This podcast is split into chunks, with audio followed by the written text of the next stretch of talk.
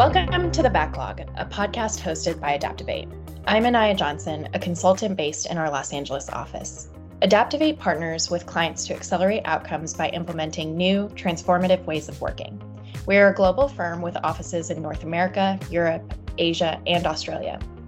Today, our guest is Matt Boerner, Director of Teacher Leadership Development at Teach for America, Miami-Dade. We worked with Matt and the Teach for America team recently as part of our Pledge one percent partnership, where we commit to pledging one percent of our time, talent, or treasures to support nonprofits in our community. Matt, welcome to the podcast. Yeah, thank you so much for having me. Of course, we're excited to get into it today. So can you tell us, just to start off um, for our audience, a little bit more about what Teach for America is as an organization? Definitely, Inaya. So Teach for America is a leadership development organization, and we work towards advancing educational equity so that all of our students across the U S have access to a high quality education.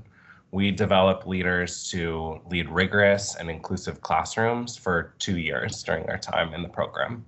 I think that's amazing because you're not just engaged as a teacher for two years. It's really a program and an organization that sets you up to continue to better the education system in the U S in your lifelong journey and throughout your career. So tell us a bit more about your journey and your career. What's your background and what do you do at T F A today? Yeah, definitely. Um, so I have a degree in social work from the University of Georgia. Go Dogs. Um, I spent a lot of my time there doing emotion regulation and conflict resolution with young children. Um, and also during my time there at U G A, a Teach for America recruiter reached out to me and asked if I had ever considered teaching. And I really hadn't at the time, um, but that seemed pretty aligned to a lot of the work that I had already been doing in college. Um, and so I went for it, and I, I did the core in Miami in two thousand nineteen and taught through the pandemic, which was just quite the experience, if you can imagine, um, teaching ten-year-olds online. Um, and I now serve as, like you said, the Director of Teacher Leadership Development for Teach for America Miami-Dade, um, which is just a way of saying that I support the development of twenty-five of our first and second year core members um, who are part of our program. That's awesome. And Matt, why Miami? You mentioned Georgia. Do you have a tie to the southeastern region of the United States? Yeah, um, I definitely knew that I wanted to stay in the Southeast. I will definitely tell you that Miami does not consider themselves part of the Southeast. Uh, Miami is Miami. Um, but I, I knew I wanted to stay, you know, somewhat close to home. Um, I love the warm weather, and I, I really just kind of picked Miami off the map, and I, I've loved it ever since. I think that's really amazing because it puts you in this unique position of teaching in the same region you're now serving. So you've really seen both sides of the house, both what teachers experience day to day and how T F A as an organization works. When we first met, I think it was a few months ago now, uh, T F A Miami-Dade had started to see lower retention numbers, meaning that fewer teachers were finishing that two-year commitment where they're embedded in a school and serving kids. What is retention, and, and why is it so critical to T F A? Yeah, um, so retention, when we think about retention, we think about core members um, completing our program. So completing the two years that they um, have signed up to do as part of their um, commitment. Retention is so critical because if we don't have our core members, we can't do the work that we've set out to do. Um, which is to create a more equitable education experience for kids across the U S. Um, at T F A, we really believe that our people are our biggest asset. Um, and so that's why we, we really um, have prioritized retention this year. Yeah, and I think thinking through your experience as a teacher as well, I'm sure there's a huge sense of accomplishment after finishing that two-year program and a lot of opportunities that open up. So lots of benefits too for core members to finish that maybe you can't see when you're in it, but, but we'll get to that. So at the beginning, you know, what were some reasons that you felt and the team felt retention was starting to drop? You mentioned the pandemic earlier. I'm sure that was one of them. What else were you all seeing? So definitely the pandemic. Um, It, it's really tough to build community um, in a new place, and a lot of our core members were coming from across the country, um, like myself, to teach in Miami. Um, and so number one, being away from friends and family, and then number two, having to be, you know, mostly in isolation throughout the pandemic was really hard for a lot of our core members. Um, at T F A, we we really emphasize um, building community with one another, um, and really knowing the people that you're doing the work with. That's super important. And so COVID nineteen really um, impacted our ability to do those things and bring our core members together. Um, As a result of the pandemic, too, core members were reporting more mental health and wellness concerns, um, as it was related to, you know, loved ones getting sick, um, and, and just their own mental health concerns. Um, there are a couple of, of other things as well. Um, we had core members who were just um, struggling to pass their initial certification tests. Um, as a Teach for America core member, um, you have to pass um, a couple of tests to get you pre-certified to have a temporary certificate in the classroom. Um, and then finally, and, and really the, the biggest reason that we're struggling with retention was a discrepancy between core member um, expectations, what they were expecting to see in their classroom and at their school site, and then the actual culture, environment, and expectations of their school site. Um, and so, you know, our work together um, with y'all was was really influential in, in how we thought about um, bridging that gap between core member expectations and what their administrators were expecting of them.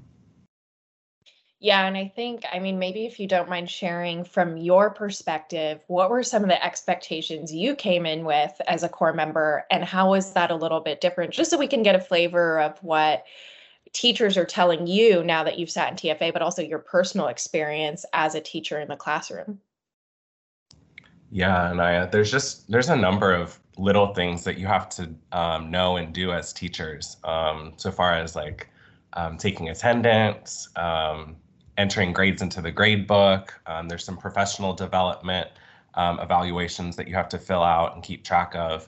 And so a lot of those little things, um, schools have different ways of rolling those out. Um, sometimes that looks like a formal um, orientation where all the teachers are together. Sometimes they'll, you know, lean on their veteran teachers and their instructional coaches at the school site to really help walk core members and new teachers through those things.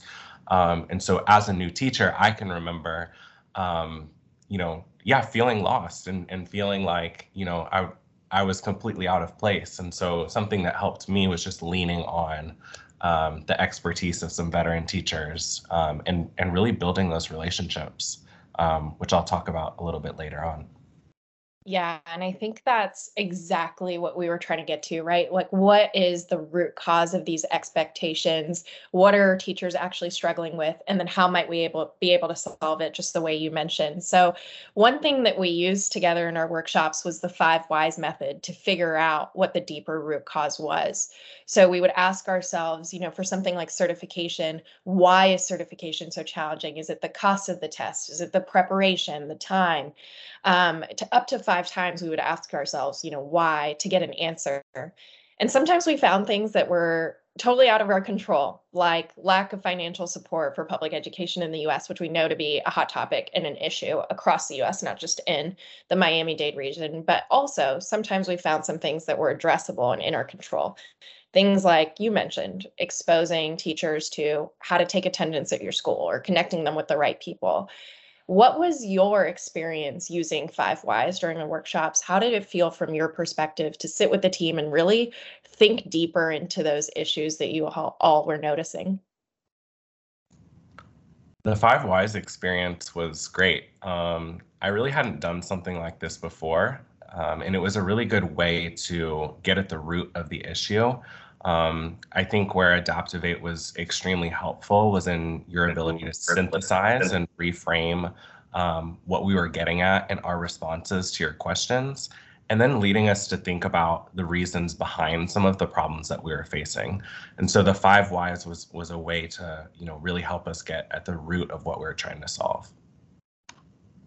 Yeah, and if I think back to those conversations, sometimes it was just aligning the team on, actually, here are the four or five reasons that we all thought about each one of these individually, but there are actually so many more. So I think in the end, we ended up with around twenty causes that we thought were addressable and ten larger systematic issues. But what we did after we ballooned out to get to twenty is we ran an accelerated design sprint to select one of those problems and try to get from that problem to a solution. So we did that in just eight hours. And I'm going to ask you, you know, what your experience was in that accelerated type environment.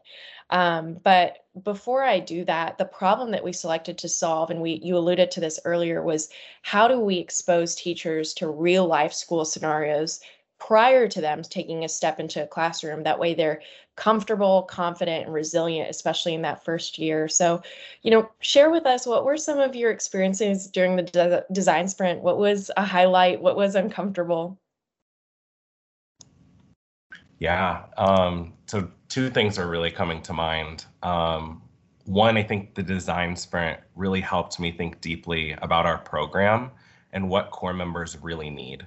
Um, we often make assumptions about what our core members need, and this really forced us to think about, okay, what is it that core members are really needing and asking for right now, um, given, you know, the changing landscape of education, given the COVID pandemic. And then I think two, um, the design sprint really helped me to think strategically about how we get core members what they need. Um, so one, what is it that they need? And two, how do we get those things to them? Um, what's funny is that at times I felt kind of uncomfortable during the design sprint because y'all were asking me to think in ways that I hadn't before. And so our day-to-day decisions uh, at, at Teach for America consist of often doing what we're used to and doing things, you know, how we've always done them. And as a coach, I feel like I'm often in the weeds when it comes to our work. And so it was cool to be able to actually step back and take a more visionary and strategic approach to the work that we do. And I'm super excited about the prototype that we came up with as a team, and to see how, you know, what we came up with can really improve our program, um, which will better serve our core members and then ultimately better serve the students that they teach. Yeah, and I think what you said at the beginning of that about reflecting our own experience onto a solution rather than coming at it from what a customer, in this case, a teacher or core member, might want is something that's a trap for all organizations, right? Not just public sector, nonprofit, but it happens to our, our industry clients all the time as well. What was that like? Because you had experience in both. Um, did you feel like you were putting on two hats sometimes, sometimes as the T F A organizational member, and then sometimes as a teacher sitting in the classroom, and how you would react? Yeah, definitely. And I, I think that's what was cool about the experience too, is, you know, being on staff now, um, being able to just think differently about the way that we do train our core members, um, and thinking back to my own experience and thinking about, you know, what would have been helpful for me? Um, what were some areas where, you know, I feel like our program could have been strengthened? So definitely being on both sides was helpful, and, and, um, my work with the design sprint. Awesome. And what's next for T F A Miami-Dade? Before we hopped on the call, you mentioned it's summer, it's your busy season. What are you all doing right now um, as you prep for the fall? I think we're just ready to be innovative um, in the way that we implement our prototype moving forward. I can see some of the elements that uh, we created being implemented as early as this fall. Um, but we'll definitely take some more time to create some of the bigger systems that support core member development moving forward. Core members have asked for more practical techniques and methodologies to use in their classroom, especially around classroom management and lesson planning. And they've also asked for advice around things like gradebook, like we talked about, attendance, contacting parents, and just those little things. And so I think we're ready to respond and provide that for core members so that we can set them up for more success moving forward. Awesome. And any words of wisdom for those new core members entering their first year um, on the other side of the classroom as a teacher this fall? I have so many words of wisdom. Um, I'll try and keep it to just a few. Um, I would say one, and this is the one that I tell my core members, is to always remember your why and why you signed up to be a teacher. Um, write it down someplace and look back on it uh, when the days get tough, because you'll definitely have those days. Um, I think two would be be intentional about building relationships, whether that's with your school administration, veteran teachers, students, and their families. That's so important to the work that we do, um, so that we're working we're working together in partnership. Um, and then lastly, take care of yourself. Um, I think when I think sometimes we get confused about what self-care really means, um, and what it what it actually means is setting up systems that can make the work sustainable for you. So definitely take that bubble bath if that's what you need in the moment. Um, but think about how you can create sustainable systems for yourself to thrive, whether that's setting boundaries around your work hours, um, going to the gym every day, um, or calling mom on Mondays. We need you to create good systems for yourself because we need you for the long haul. Matt, that applies to way more than just teachers, and I think is an absolute takeaway for our audience. So just setting that intention and committing to it, and then taking care of yourself, especially during during the times that we find ourselves in. So during your downtime, if you have any this summer in between prep, do you have any favorite podcasts that you would recommend to our listeners? Uh, I have just recently gotten more into podcasts um, instead of just blasting music um, in my downtime. Um, and one of the podcasts that I've really enjoyed is Brene Brown's Unlocking Us. Um, Brene is awesome. And if you care about social emotional learning and vulnerability, um, she's somebody who's always making me rethink the way that I lead and work with others. And so she has a number of good episodes um, on her Unlocking Us series.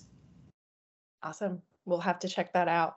Matt, thank you so much for spending time with us today. It was great to have you on the show. Yeah, thanks for having me, Inaya. It's been a pleasure. If you enjoyed this episode, please subscribe to The Backlog and leave a review. You can find Adaptivate on all the socials, including LinkedIn, Instagram, and YouTube.